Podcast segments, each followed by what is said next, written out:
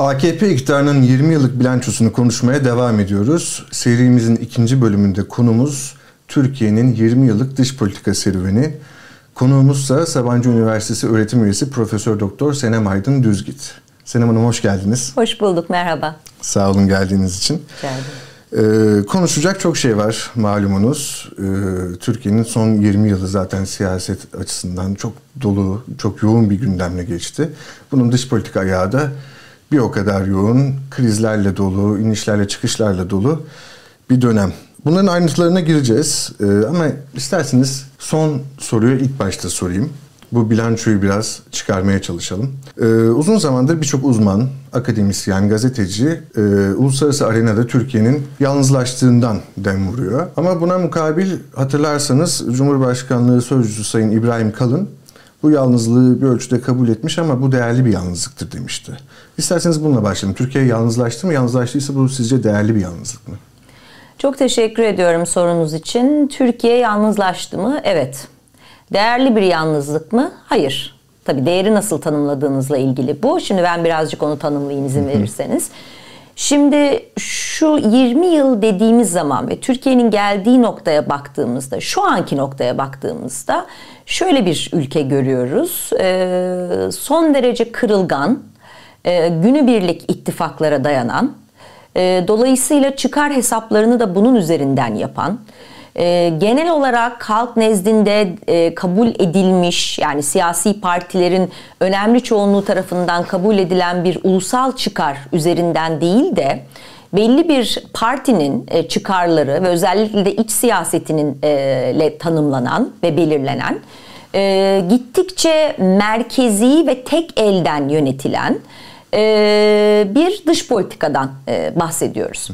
Tabii şimdi bu öyle bir dış politika ki tek elden yönetildiği için, aşırı bir merkezileşme olduğu için e, ve ulusal çıkar denen e, mesele de sadece burası tarafından ve bu tek elden e, belirlendi ve tek elin siyasi iktidar hesapları üzerinden belirlendiği için e, ortadaki dış politika ne e, kapsamlı olabiliyor, e, ne uzun vadeli bir stratejiye dayanabiliyor e, ne de e, ülkenin e, kalıcı ittifaklarda e, reputasyonu yüksek yüksek olan itibarlı bir dış politikaya sahip olmasına sebep oluyor. Dolayısıyla yalnızlık dediğim ve hani değerli olmadığını düşündüğüm bu yalnızlığın bu nedenden olduğunu düşünüyorum. Şimdi baktığınız zaman Türkiye halen NATO üyesi mi mesela? Evet. Öyle ama NATO içinde gittikçe yalnızlaşan bir ülke, gittikçe daha marjinal bir konuma itilen bir ülke e, olmak e, olduğunu görüyoruz. Yani bizler yaptığımız araştırmalarda mesela NATO'dan insanlarla konuştuğumuzda az çok algıların bu yönde olduğunu görüyoruz. Öte yandan evet NATO üyesi ama bir yandan Rusya ile olan ilişkileri e, başta NATO olmak üzere Batı ile olan ilişkileriyle bir kaldıraç görevi olarak kurmaya çalışıyor. Bunu başarabiliyor mu? Çok başarabildiğini söylemek mümkün değil. Keza Rusya ile Türkiye'nin ilişkisi çok asimetrik bir ilişki. Ee, ve bazı or, ortak noktalar olsa da işte örneğin işte ticaretti, turizmdi vesaire birçok açıdan e, Türkiye ile Rusya'nın çıkarları çatışıyor. Başta da tabii Suriye olmak üzere diyoruz. E, dolayısıyla burada da aslında tam olarak e, işe yarayan yani iki taraf içinde e, aslında iki tarafında eşit düzeyde çıkarlarına yönelik bir ilişki söz konusu değil. O yüzden bu kaldıraç rolünün de çok fazla etkili olduğunu söyleyebilmek mümkün değil. Bir taraftan Avrupa ile ilişkiler var. Hani Batı dediğimiz zaman hani Avrupa ve Amerika'yı bazen de biraz ayırmak gerekiyor. E, Avrupa Birliği ile ilişkilerin çok olumsuz olduğunu biliyoruz. Üyelik hikayesi zaten rafa kalktı. Hani 2013'ten sonra hatta belki hadi biraz daha ileriye sararsak 2015'ten itibaren emsali okunmayan bir politika. Her ne kadar Türkiye üye olduğunu iddia üye olmak istediğini pardon iddia etse de e, bu üyelik söz konusu değil ama üyeliğin ötesinde artık stratejik ortaklıktan bile bahsedilmiyor. En azından Avrupa tarafında tam tersine Türkiye, Rusya gibi hani Avrupa'nın daha çok e, bir husumet içinde olduğu e, ve bazı alanlarda ve konularda rekabet içinde olduğu bir ülke olarak dile getiriliyor. En son mesela Doğu Akdeniz krizi yaşanmıştı geçtiğimiz yıllarda biliyorsunuz. Gerçi şu anda orada birazcık sular duruldu gibi ama yani bir örnek teşkil etmesi açısından Türkiye'nin hani olabildiğince daha militarist, daha tek taraflı e, dış politikası mesela orada da Türkiye'nin en büyük sorunu herhangi bir ittifakın içinde yer almıyor olmasıydı. Yani bir tarafta işte Yunanlılar var, bir tarafta Kıbrıslar var, Avrupa Birliği var, onun içinde Fransa var, dışarıda Mısır var. İşte orada birçok ülke Türkiye'nin karşısında konumlanıyordu. Yine AB içinde Almanya'nın işte idareci pozisyonu, nispeten İspanya ve İtalya'nın pozisyonlarıyla orada daha büyük zarar alması engellendi Türkiye'nin ama olabilirdi.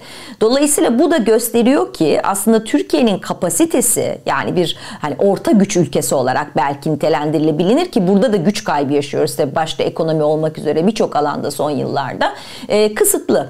E, ve sizler yani orta güç ülkeleri ülkelerinin en büyük etkileri aslında bu tarz ittifakların içinde kendilerine yer almasıyla ortaya çıkıyor. E, ve dolayısıyla bu tip yalnızlığın değerli olması e, güç ve kapasiteler göz, e, söz konusu olduğunda ve göze alınındığında e, çok da değerli sonuçlar ne yazık ki üretemiyor. O yüzden ben şu an geldiğimiz duruma bu şekilde bakıyorum. Peki siz e, ufak bir girizgah yaptınız ama bu Avrupa Birliği ile olan ilişkilerden bahsedelim isterseniz. Hı hı. Bildiğimiz gibi e, AKP iktidara başladığında Avrupa Birliği perspektifiyle başladı ve bu büyük bir destek almasının da birincil sebeplerinden bir tanesiydi. Fakat yıllar içerisinde geldiğimiz noktada en çok dile getirilen şeylerden bir tanesi AKP'nin dış politikasını tanımlarken eksen kayması. Bu eksen kaymasını açalım istiyorum. Bu eksen kayması uzun vadeli ve geri dönülmez bir eksen kaymasını mı işaret ediyor sizce yoksa dediğiniz gibi konjonktürel e, AKP'nin veya Erdoğan'ın kısa vadeli çıkarları ve bu konjonktüre uygun hamleleri sebebiyle yaptığı kısa vadeli değişiklikler miydi? Yani şimdi eksen kayması diyebilmek için biraz bir ekseninizin olması lazım.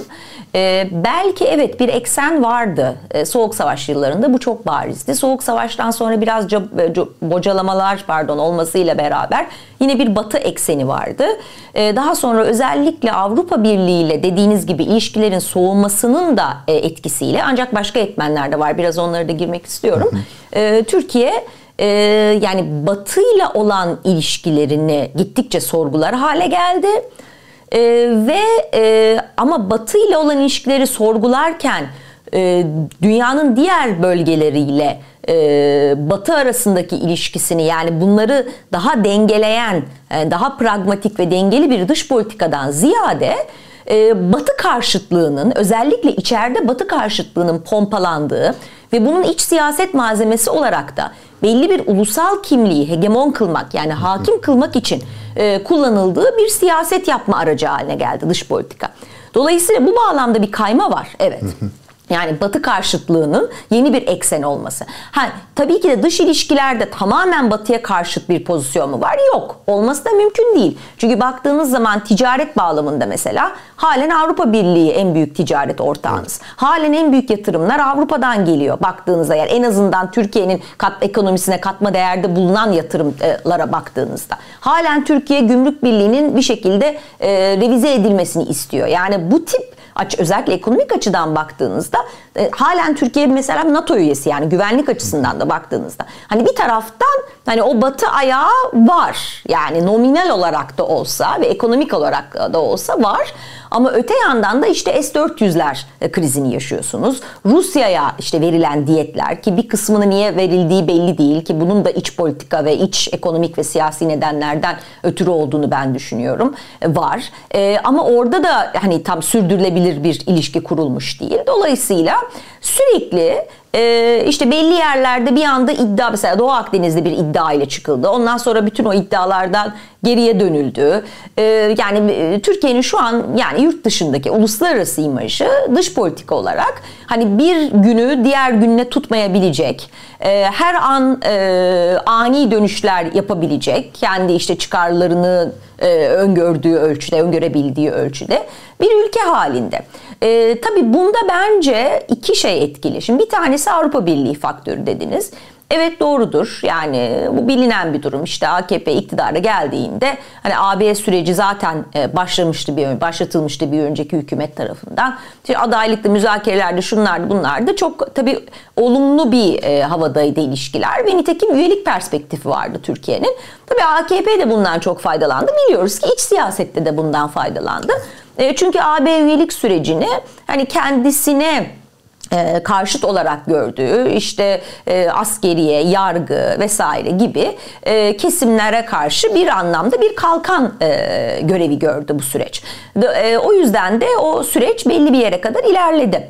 Şimdi tabii mesele tabii AB ile ilişkilerin soğuması önemli bir et, etmen ama başka etmenler de var. Mesela artık AKP'nin AB'ye zaten ihtiyacının olmaması. E, üst üste seçimler kazanması ve bu seçimleri kazanmasının kutuplaşmadan ve kimlik temelli bir kutuplaşmadan e, beslendiğinin farkına varılması ve çoğunluğun bu şekilde elde edilmesi ve bunun çok ciddi bir batı karşıtı bir e, temelinin de zaten ideolojik olarak, söylemsel olarak da olması.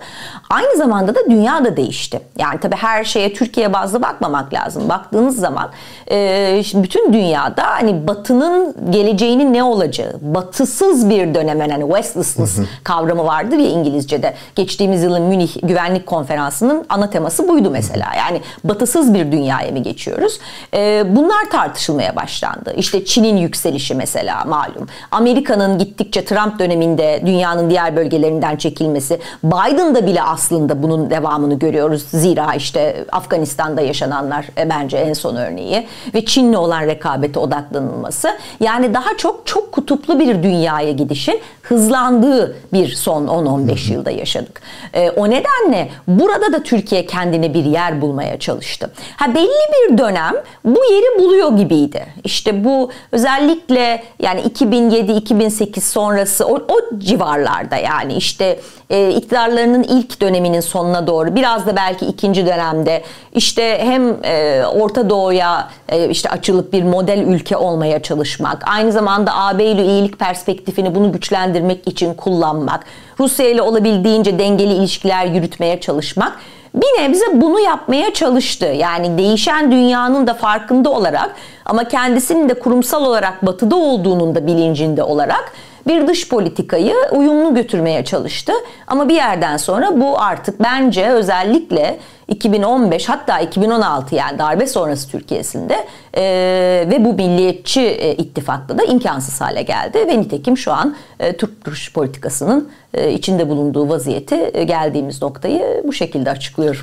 Avrupa Birliği olan ilişkilerde ve sizin dediğiniz şekilde Avrupa Birliği ile olan ilişkilerin ve Avrupa Birliği algısının iç siyasetteki yansımasında önemli noktalardan bir tanesi de Suriyeli sığınmacılar Hı. meselesi oldu sanırım. Sizce Toplum nezdinde, seçmen nezdinde bu olay nasıl karşılık buldu? AB'nin ikiyüzlülüğü ve Batı'nın ikiyüzlülüğü, tırnak içerisinde söylüyorum bunları. AKP'nin bu söylemi perçinlendi mi sizce toplum nezdinde? Ee, bence son dönemlerde evet diye düşünüyorum. Şöyle ki, e, ben mesela kendi yaptığım araştırmalarda hep şunu gördüm. Özellikle 2015 civar yaptığım araştırmalarda e, toplumdaki algılara ilişkin yaptığım araştırmalarda e, bat yani Türkiye'deki daha işte AKP karşıtı kesimlerin e, zaman içerisinde yani belli bir batı karşıtlığına rağmen ya da batıya karşı bazı şüphelerine rağmen özellikle demokrasi, insan hakları, hukukun üstünlüğü gibi konular üzerinden batının özellikle AB'nin ya da işte Avrupa İnsan Hakları Mahkemesi gibi e, kuruluşların Türkiye için önemli olduğuna dair gittikleri bir pozisyon vardı. Ancak bence şu oldu yani mülteci anlaşması sonrası özellikle işte 2016 sonrasında özellikle baktığımızda Bence bunun araştırmasını yapmadım ama bu benim hissiyatım. Bu kesimlerde de yani Batı'nın artık Türkiye'nin zaten e, demokrasi, insan hakları gibi meseleleriyle derdi olmadığı, kendi çıkarına uygun olduğu ölçüde her hükümetle iş yapabileceği, e, nitekim mülteci anlaşmasının da bunun en açık, en ayan beyan örneklerinden bir tanesi olduğuna dair bence bir algı güçleniyor bu kesimlerde. Öteki kesimlerde yani AKP'ye bence daha çok yani destek olanlarda ve her zaman destek olmuşlarda ise e, başka arkadaşların çalışmalarına, kamuoyu yoklamalarına baktığımızda yani bu konularda ben çalışmıyorum ama çalışanlar var. E, yükselişte yani yüksek oranda bir rahatsızlık görülüyor. Hatta bu konunun yani partilerden bağımsız yani seçmenlerin hepsinde bu kadar kutuplaşmış bir ortamda ve kutuplaşmış bir seçmen ortamında seçmenleri bir araya getiren konulardan bir tanesi. Çok nadir konulardan bir tanesi olduğu e, e, ileri sürülüyor. E, nitekim orada da bir rahatsızlık söz konusu. Ama oradaki rahatsızlık ne kadar Avrupa ile bağdaştırılıyor ya da ne kadar hani daha ekonomik sahiplerle ondan yani kimin sorumlu görüldüğü ne dair şüphelerim var. Yani onlar bundan hükümeti mi sorumlu görüyorlar? Hükümetle beraber Avrupa'yı mı görüyorlar? Sadece Avrupa'yı mı görüyorlar? Ee, yani bundan kimi sorumlu tutulduğu önemli. Yani ve bu sadece Avrupa yani göçmen meselesi de değil bence her konuda böyle. Yani işte ekonomi kötü deniyor şu deniyor. Onlar benim uzmanlık alanlarım değil belki ama yani bir siyaset bilimci olarak ben şunu görüyorum. Önemli olan bazı işlerin kötüye gitmesinden ziyade o kötüye gidişin kime e, Faturanın, e, faturasının kesildiği ve zihinlerde onun sorumluluğunun kime atfedildiği. E, o yüzden bu göçmen meselesine de öyle bakmak lazım. Evet genel bir karşıtlık var ama bu karşıtlık kime atfediliyor?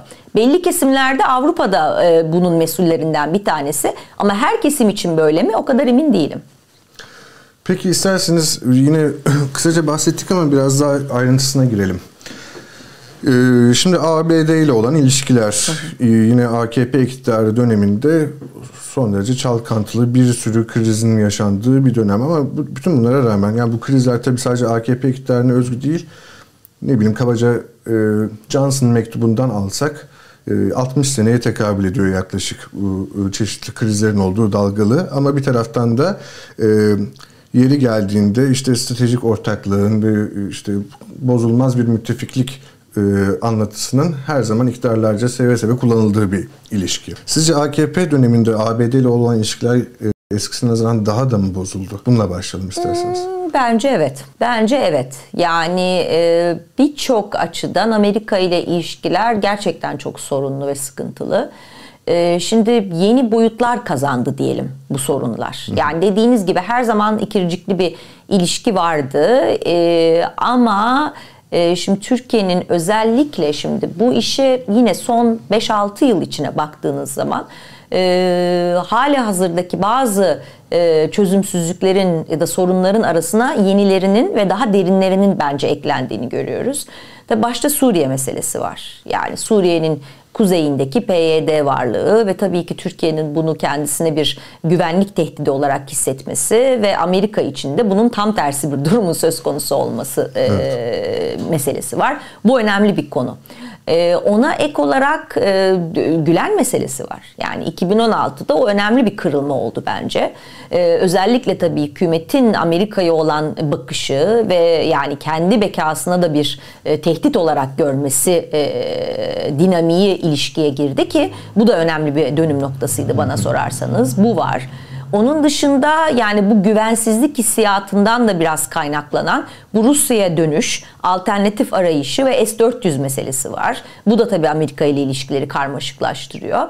E, ve tabii genel olarak Amerika'nın dış politikası da işi kolaylaştırmıyor. Çünkü Amerika hemen hemen her yerden işte çıkıyor. Tamamen Pasifik'e ve Çin'e odaklanacağının işaretini veriyor. Yani mesela Trump ve Biden e, idarelerine bakarsanız başkanlığına bunların arasında belki her alanda bir fark var ama bu konuda çok büyük bir fark yok. Yani dış politikanın daha Pasifik odaklı, daha Çin yani Obama'dan itibaren hatta gelen bir dış politika hattı var var burada ve burada da zaten hikaye Amerika'nın olabildiğince Orta Doğu'dan da çıkması.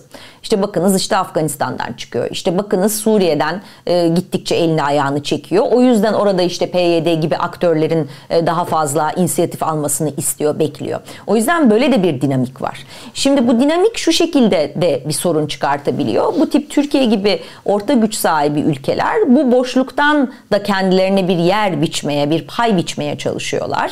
Nitekim Türkiye bunu yapmaya çalıştı. Obama döneminden itibaren bunu yapmaya çalıştı. Ee, ama bunu tabii gerçekleştirebilmeniz için belli bir kapasitenizin olması gerekiyor. Ve bunu yapmaya çalışan tek aktör de siz değilsiniz. Bakınız Rusya'da var mesela. E, ve o zaman da tabii kendinizi köşeye sıkışmış konumda bulabiliyorsunuz birçok e, dış politika dosyasında başta da işte Suriye olduğu gibi ya da mesela işte e, Dağlık Karadağ meselesinde olduğu gibi yani işte Ermenistan Azerbaycan hikayesi evet Türkiye için hani bir başarı hikayesi olarak görülüyor belki e, ama orada şimdi Rus askerleri barışı koruyor en nihayetinde yani işin bazen sadece bir tarafına bakıyoruz ama yani o anlaşmanın getirdiği götürdüğü başka bir şey daha var. Yani ona da bakmanız gerekiyor.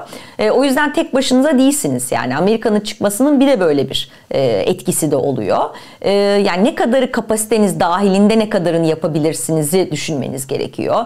Libya konusu var mesela. Hani orada da bunu yaşadık. Hani Türkiye bir anlaşma imzaladı merkezi hükümetle vesaire. Orada belki etkili oldu Türkiye'nin dahil olması. E, ama öte yandan işte karşısında da işte Fransa vesaire diğer ülkeler Mısır yani ciddi bir ittifak e, vardı Hı. ve orası halen karışık.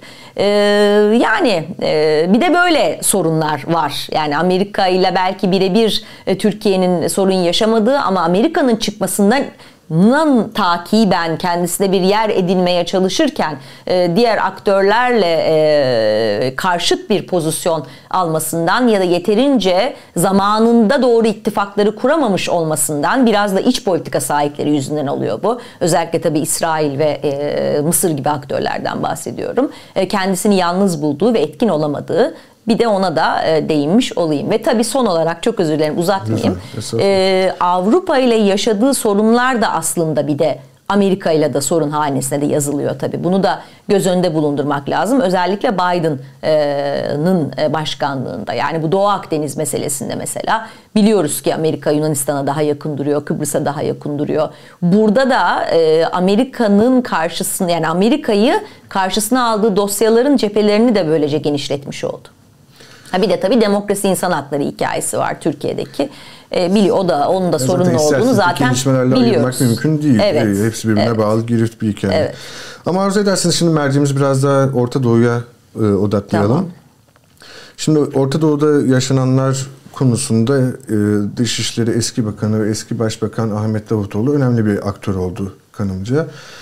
Ee, işte hepimizin bildiği gibi o stratejik derinlik kitabında dile getirdiği komşularla sıfır sorun politikasından yıllar içerisinde bir baktık ki e, işte Şam'daki Emevi Camii'nde namaz kılma hayallerine varan böyle işte dalgalı, inişli çıkışlı bir e, serüven oldu.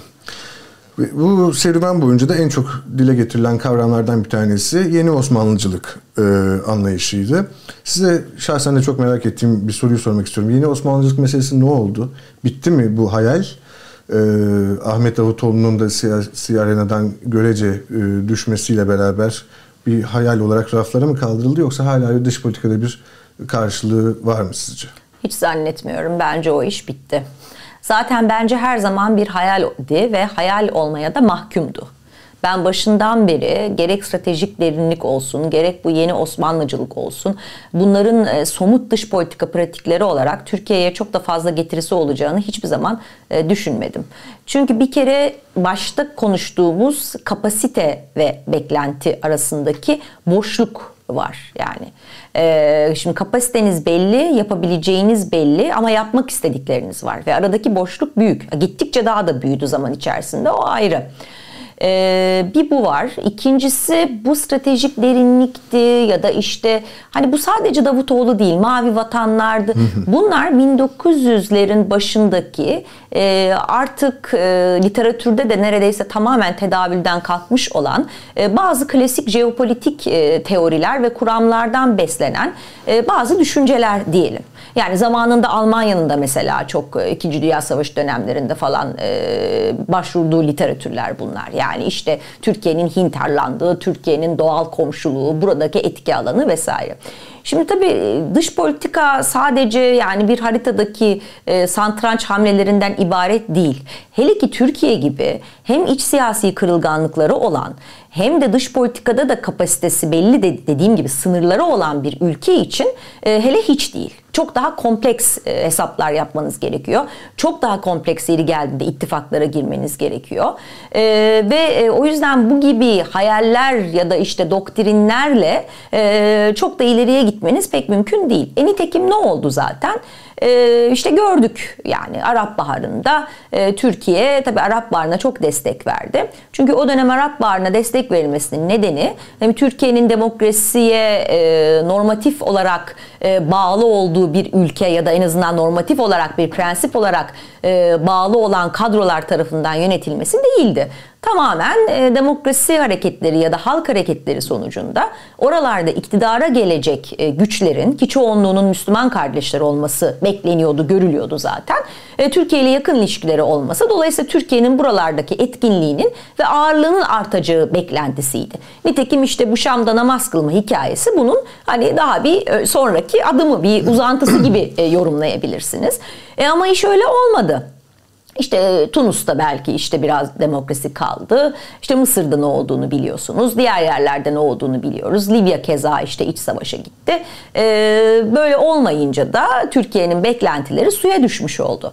Ama zaten o dönem için yani Türkiye'de yani eğer bu ülkelerde Müslüman kardeşler iktidara gelseydi ve kalsaydı bile Türkiye'nin etkinliğinin ne olacağı büyük bir soru işaretiydi. Yani biz bu konuda geçtiğimiz yıl bir araştırma yaptık. E, Tunuslu bir meslektaşımla, Maastricht Üniversitesi'nde hoca bir Tunuslu meslektaşımla e, ve e, şeye baktık. E, mesela işte e, Doğu bazı bugün e, Orta Doğu'daki ülkelerdeki özellikle Mısır'daki o dönemki Müslüman kardeşler arasındaki e, tartışmalara, konuşmalara, Türkiye algılarına, Türkiye ile ilgili Türkiye'nin modelliği üzerine tartışmalara baktık ve aslında burada da çok da son derece tartışılan bir ülke olduğunu gördük. Yani hani ille de olumlu açıdan değil, olumsuz açıdan da. Yani Türkiye burada daha çok etkin olsun bizikte öyle bir şey yok. Yani o dönemki tartışmalara baktığımızda e, aslında zaten o dönemde bile Türkiye'nin olduğundan çok daha fazlası bazı beklentilere girildiği gözüküyor. Yani ki o dönemin koşullarını düşündüğümüzde hani Türkiye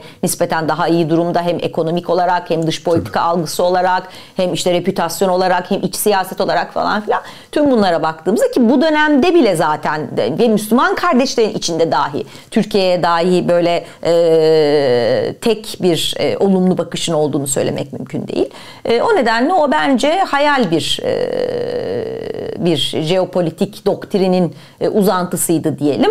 E, nitekim sonunda e, başarısız olduğunu bence bugün söyleyebiliriz. Özellikle de Suriye siyasetinde gelinen nokta ve Türkiye'nin kendini kilitlemiş olduğu pozisyon itibarıyla. Peki az önce cevaplarken bir ölçüde belirli en azından kısıtlı bir dönemde Orta Doğu başta olmak üzere bir coğrafyada ya da ilk başlarda hatta batıda da AKP iktidarının ve Erdoğan'ın bir itibarı vardı görece ama bu itibar sanıyorum ki siz de katılacaksınız. Zaman içerisinde giderek aşınan, altı oyulan bir itibara dönüştü. Türkiye dış politika geleneği olan e, görece sizin de dediğiniz gibi orta ölçekli e, bir ülke. Şimdi bu iktidardaki siyasi partinin ve siyasi liderin getirdiği itibarsızlaştırma, yeni gelecek siyasi aktörlerle öyle kolayca tekrar tesis edilebilir mi? Zor olacağını zannediyorum tekrar itibar tesisinin. Ne dersiniz? Evet zor olacak. E, kesinlikle zor olur. E, ve ben e, diğer aktörlerin yani işte Avrupa başta olmak üzere buna hazırlıklı olduğundan da çok emin değilim. Şimdi ister istemez ne kadar şikayet etseler de e, az çok bildikleri bir aktör var Türkiye'de iktidarda. Yani işte Avrupa için evet çok e, belki haz ettikleri bir yönetim değil. Sık sık husumet yaşanıyor. Ama en nihayetinde biliyorlar ki işte Türkiye ile olan ilişkiler artık Avrupa için mülteci anlaşmasına indirgenmiş durumda. Kompartmantalize edilen bazı işte ilişkiler var. İşte nitekim işte ekonomik ilişkiler, işte mülteci anlaşması, daha da fazla bir şey de kalmadı zaten. E, ve e, hani bunlar yürüdüğü sürece e, Türkiye'yi idare edebileceklerini düşünüyorlar. Yani bu şekilde bir en azından bilinen bir e, yol var burada. Her ne kadar çok memnun olmasalar da. Şimdi bu bilinen gidip de yenisi olur da gelirse e, buna karşın bir hazırlıklarının olduğunu düşünmüyorum. Ve ne kadar tercih ederler ondan da çok emin değilim aslında. Çünkü varsayalım ki daha demokratik bir iktidar geldi. Varsayalım ki tekrar AB'lik e, dosyası, AB'nin üyelik dosyasını açmak istiyor. Avrupa Birliği bunu ister mi? Yani benim şu an izlediğim Avrupa Birliği bunu asla istemeyecektir. Fransa istemez, Kıbrıs hayatta istemez, Yunanlılar ıı, ket vuracaktır ya da karşılığında birçok şey istenecektir. Ee, yani şu anki Avrupa Batı Balkanlara bile genişlemeyi neredeyse durdurdu ki Batı Balkanlar dediğimiz ülke grubu çok küçük bir grup yani ve ağırlıkları çok fark, fazla değil. Yani genişleme şu an AB'nin gündeminden kalktı. Onu söyleyeyim. Yani 90'lardaki ya da 2000'lerin ilk yarısındaki AB'den bahsetmiyoruz. O yüzden mesela burada tamamen bir e, yani ekstradan bir e, bir tartışma konusu oradan çıkabilir. İkincisi mülteci anlaşması mesela. Yani yeni bir hükümet mülteci anlaşmasını bu şekliyle mi devam ettirmek isteyecek? Başka bir tercihi mi olacak? Şimdi o kutuyu tekrar açıp tekrar müzakere etmek çok işine gelmeyecektir özellikle AB'nin mesela baktığınızda. Ee, yine aynı şekilde mesela Rusya siyaseti ne olacak? Şimdi o kadar zor ki şu an dış politikanın nasıl yapıldığını anlayabilmek. Çünkü demin dediğim gibi kapalı kapılar ardında ve aşırı merkezileşmiş bir dış politika yapımı var. Daha önceki Türkiye Cumhuriyeti'nin tarihinde böyle bir şey yok. Yani AKP'nin tarihinde dahi. Yani evet belki Başbakan ya da Cumhurbaşkanı Erdoğan vardı ama işte Davutoğlu vardı, işte Babacan vardı, Gül vardı. Yani o partinin içinden bile farklı aktörlerin dahil olduğu bir süreç vardı. Ama şimdi bunların hiçbiri yok ve buna ek olarak son derece şeffaf olmayan bir karar alma mekanizması var. Şimdi öyle olduğu için yani bazı ülkelerle ilişkilerin de neden ve nasıl öyle olduğunu bizim için okuyabilmemiz de çok kolay olmuyor. Bunların başında da mesela Rusya geliyor. Dolayısıyla başka bir e, ne bileyim bir koalisyon ya da işte yönetim söz konusu olduğunda mesela Rusya dosyası ne olacak? Nasıl bir ilişki kurulacak? Bilmek çok zor. Azerbaycan keza mesela yani hani belli bazı şeyler düşünebilirsiniz ama zor.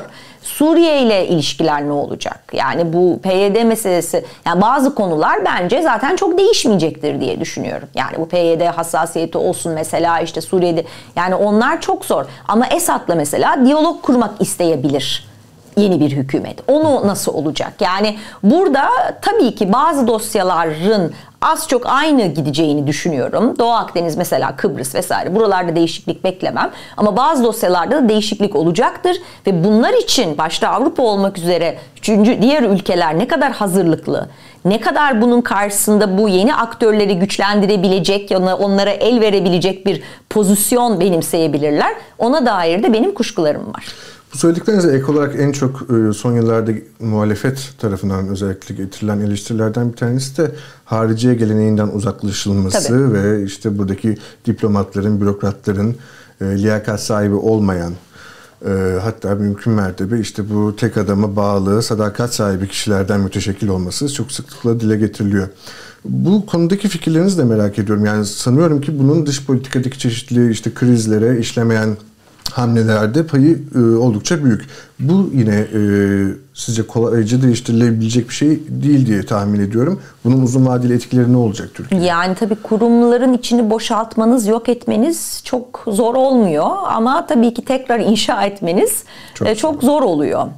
Ee, yani doğru söylediniz çünkü Dışişleri Bakanlığı tabii ki bence de Türkiye'nin en köklü ve en iyi yetişmiş e, insan kapasitesine sahip e, kurumlarından bir tanesi.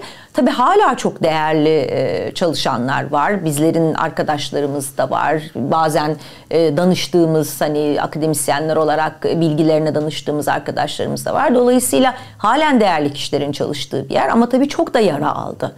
E, yani AKP dönemi boyunca. Önce işte belli bir kadrolaşma yani el ele bir FETÖ kadrolaşmasını yaptılar. Ondan sonra da ne yaptılar? Darbe oldu. Bütün onları çıkarttılar. Tabii o arada işte Fethullah kadrolaşması yaparken zaten birçok insan kaybedilmiş oldu değerli. Bu sefer onlar da çık gidince de bu sefer bir avuç insan kaldı. E şimdi tabii kimler alınıyor, nasıl yapılıyor onu da bilemiyorum. Yani Şeffaflık. belki diğer bakanlıklara göre daha e, dayanıklı bir nispeten bakanlık olabilir diye e, düşünmek istiyor insan. Çünkü tabii ki hani işe alım süreçlerine baktığınızda daha bir yazılı sınav Gerçi orada da mülakat falan var ama hani belli bir dil bilme kriteri getiriliyor vesaire. Yani biraz daha bilgi temelli de yapılması gereken bir iş olduğu için e, hani öyle düşünmek istiyorum. Bilemiyorum benim tarafımda çok da bir olumlu bir görüş mü bu. Nispeten liyakatın bir nebze belki uygulanabildiği bir e, halen e, bir bakanlıktır diye umut ediyorum. Nitekim mesela bizim öğrencilerimizden girenler oluyor. O bana biraz ümit veriyor yani. Çünkü biliyorum iyi öğrencileri halen dışlarını tercih edebiliyorlar, giriyorlar. Ama tabii sorun şu. Diyelim siz dışişleri kadrolarıyla çok oynamadınız ve halen iyi alımlar yapıyorsunuz e, ve bunlar hakkaniyetle ve liyakatla yükseliyorlar. Ama siz dışişlerini, dışişleri siyaset yapımının tamamen dışında tuttuğunuz zaman e, o zaman yani iyi kadronuzun olmasının da ne kadar önemi oluyor. Mesela işte en son bakın bu büyükelçi krizi. Bu Kavala davası Hı. üzerinden yaşanan o büyük büyükelçi krizi. Mesela orada ne kadar dışişlerinin dahli oldu. Çünkü dahli olması durumunda belki de yaşanmayacak, yaşanmaması gereken bir krizdi değil mi? Tamam bir skandal gibi yani işte sonra da iki gün sonra da geri adım atıyorsunuz. Yani evet. bu kadar anormal radikal bir adım atıp hani neredeyse savaş ilanının bir öncesi bir adım atıyorsunuz. Ondan sonra da iki gün sonra da hiçbir şey olmamış gibi geri adım atıyorsunuz. Şimdi ciddi bir tabii devlet ciddi bir dış politikayla bağdaşıyor mu? Bu bağdaşmıyor. Hani dış normal hani, e, dış işlerinin dahil olduğu bir süreçte bu olur muydu? Belki olmazdı. Bilemiyorum. Belki olmazdı diye düşünüyorsunuz ama e, yani o karar nasıl alındı? Kim aldı? Neye nazar? Onların hiçbirini bilemiyoruz. Yani öyle de bir sorun ortaya çıkıyor. E, tabii yani Türkiye'de dediğiniz gibi hani bir değişiklik, bir siyasi değişiklik olması durumunda ileride yani bu dışişleri kadrolarıyla ya da o kurumsal işte kalan hafızayla e, tekrar inşa edebilmek mümkün olacaktır diye düşünüyorum ve e, süreçlere de dahil ettikçe ama tabii şu da var yani e, son olarak söyleyeyim dışişleri dediği zaman tabii insanın canını acıtan da şeylerden bir tanesi. Şimdi mesela değil mi büyükelçi atamaları yapılıyor her yere. E şimdi Amerika'da da öyle mesela dışişleri kadrosundan gelmenize gerek yok. Yani CIA'nin başını işte e, bir önceki başka bir yere atıyorlar vesaire. Ama tabii Türkiye'de hani liyakat sahibi olup da dışişlerine mensup olmayan birilerini atamıyorlar. Evet, yani evet. işte bir ulufeymiş gibi verilen dışişleri pozisyonları var. Yani koca büyükelçilik pozisyonları var. E, tabii o hem bence kurumun e, saygınlığına gölge düşüyor düşürüyor. Hem de o kişilerin, o kurumların ne kadar iyi iş yaptığını o ülkelerde e, sorgulatıyor. Tabii bu bence Türkiye için ve Türk dış politikası açısından benim baktığım ve gördüğüm yerden çok endişe verici. Son olarak şunu sormak istiyorum Senem Hanım. Ee, biraz zor ve farazi bir soru olacak kusura bakmayın ama diyelim ki e, seçimlerle mevcut iktidar gitti ve yerine bir restorasyon hükümeti kuruldu. Ee, ve siz de bu hükümetin dış politika danışmanısınız. ee, ve bir acil reçete hazırlamanız gerekiyor. Çünkü aksayan birçok şey var. Önceliğiniz ne olurdu? Derhal alınması gereken ve öncelik olarak adilmesi gereken dış politika hamlesi ne olurdu sizce? Ya da hamleleri? Şimdi çok zor soru. Kusura bakmayın. Son derece spekülatif. Ben de bir akademisyen olarak spekülasyon yapmayı pek sevmem açıkça söyleyeyim. O yüzden biraz spekülasyonla dolu bir cevap vermek zorunda olacağım buna. Ee, zaten kendimi öyle bir konumda da göremiyorum aman aman diyeyim yani. Hiç söylememiş olun bence. Ee, ama dış politikayı toparlamak için önce içeriden başlamanız lazım. Yani dış politika hamlesi ya da dışarıda şunu yaptan ziyade içeride yapılması gerekenleri listelemeye başlardım sanırım. Çünkü Türkiye'nin şu an dışarıda kırılganlıklarını yaratan meselelerin çoğunun kökeni aslında içeride. İşte Kürt meselesi mesela bunlardan bir tanesi. PYD ve Suriye kırılganlığını yaratan en önemli konulardan bir tanesi o.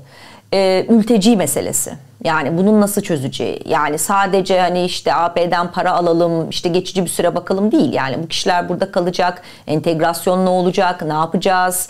Suriye ile tabii ki direkt Suriye dosyası bence çok önemli. Çünkü bu kişileri geri gönderebilecek misiniz? Nereye göndereceksiniz? Nasıl göndereceksiniz? Böyle bir gerçeklik var mı? Yani bütün bunları yapabilmek için önce içeriye bakmanız gerekiyor. E, o yüzden yani her şeyden önce ben e, içeriye bakmayı önemserdim diye düşünüyorum. Hani dışarıda ille de şu dosya diyebileceğim bir dosyadan önce önce biraz içeriği sağlama alıp bu kırılganlığı aşıp e, ülkede demokrasiyi ve hukukun üstünlüğünü tekrar tesis edip ancak ondan sonra e, dışarıdaki aktörlerin eline e, daha e, geniş kapsamda tanımlanmış bir e, ulusal çıkar anlayışına dayalı ve genel bir mutabakatla anlaş oluşturulmuş bir çıkara dayalı bir dış politika vizyonuyla e, çıkmayı ve ona göre e, müzakere etmeyi önerirdim. Benim yol haritam bu şekilde olurdu. Çok teşekkür ederiz Senem Hanım. Çok sağ olun. Rica ederim. Sağ olun. Profesör Doktor Senem Aydın Düzgitli Türkiye'nin dış politikadaki 20 yıllık serüvenini konuştuk. Biz izlediğiniz için teşekkür ederiz.